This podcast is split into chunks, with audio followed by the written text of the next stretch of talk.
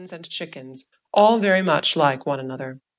Writing and accounts she was taught by her father, French by her mother.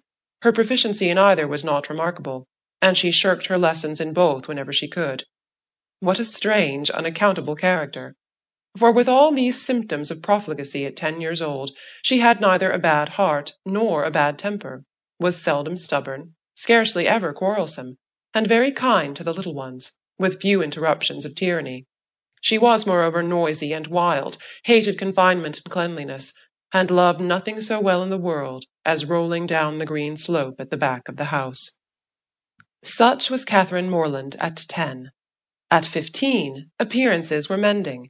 She began to curl her hair and long for balls. Her complexion improved, her features were softened by plumpness and colour, her eyes gained more animation, and her figure more consequence. Her love of dirt gave way to an inclination for finery, and she grew clean as she grew smart.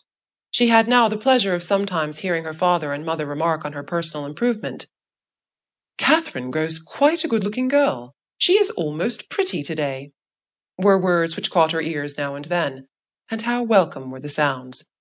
To look almost pretty is an acquisition of higher delight to a girl who has been looking plain the first fifteen years of her life than a beauty from her cradle can ever receive.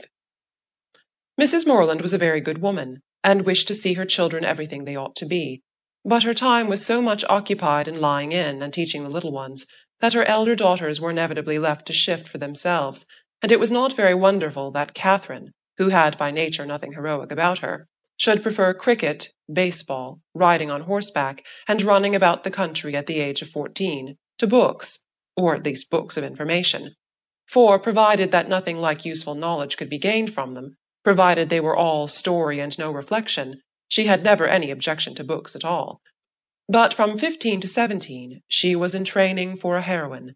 She read all such works as heroines must read to supply their memories with those quotations which are so serviceable and so soothing in the vicissitudes of their eventful lives. From Pope she learnt to censure those who bear about the mockery of woe from Gray that many a flower is born to blush unseen and waste its fragrance on the desert air. From Thomson that it is a delightful task to teach the young idea how to shoot. And from Shakespeare she gained a great store of information, amongst the rest that trifles light as air are to the jealous confirmation strong as proofs of holy writ, that the poor beetle which we tread upon, in corporal sufferance feels a pang as great as when a giant dies. And that a young woman in love always looks like patience on a monument, smiling at grief. So far her improvement was sufficient, and in many other points she came on exceedingly well, for though she could not write sonnets, she brought herself to read them, and though there seemed no chance of her throwing a whole party into raptures by a prelude on the pianoforte of her own composition, she could listen to other people's performance with very little fatigue. Her greatest deficiency was in the pencil. She had no notion of drawing, not even enough to attempt a sketch of her lover's profile, that she might be detected in the design. There she fell miserably short of the true heroic height. At present she did not know her own poverty, for she had no lover to portray. She had reached the age of seventeen, without having seen one amiable youth who could call forth her sensibility, without having inspired one real passion, and without having excited even any admiration but what was very moderate and very transient.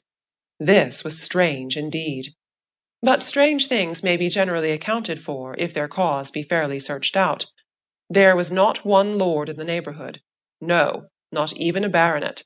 There was not one family among their acquaintance who had reared and supported a boy accidentally found at their door, not one young man whose origin was unknown. Her father had no ward, and the squire of the parish no children. But when a young lady is to be a heroine, the perverseness of forty surrounding families cannot prevent her. Something must and will happen to throw a hero in her way. Mr. Allen, who owned the chief of the property about Fullerton, the village in Wiltshire where the Morlands lived, was ordered to Bath for the benefit of a gouty constitution, and his lady, a good-humoured woman, fond of Miss Morland, and probably aware that if adventures will not befall a young lady in her own village, she must seek them abroad, invited her to go with them. Mr. and Mrs. Morland were all compliant.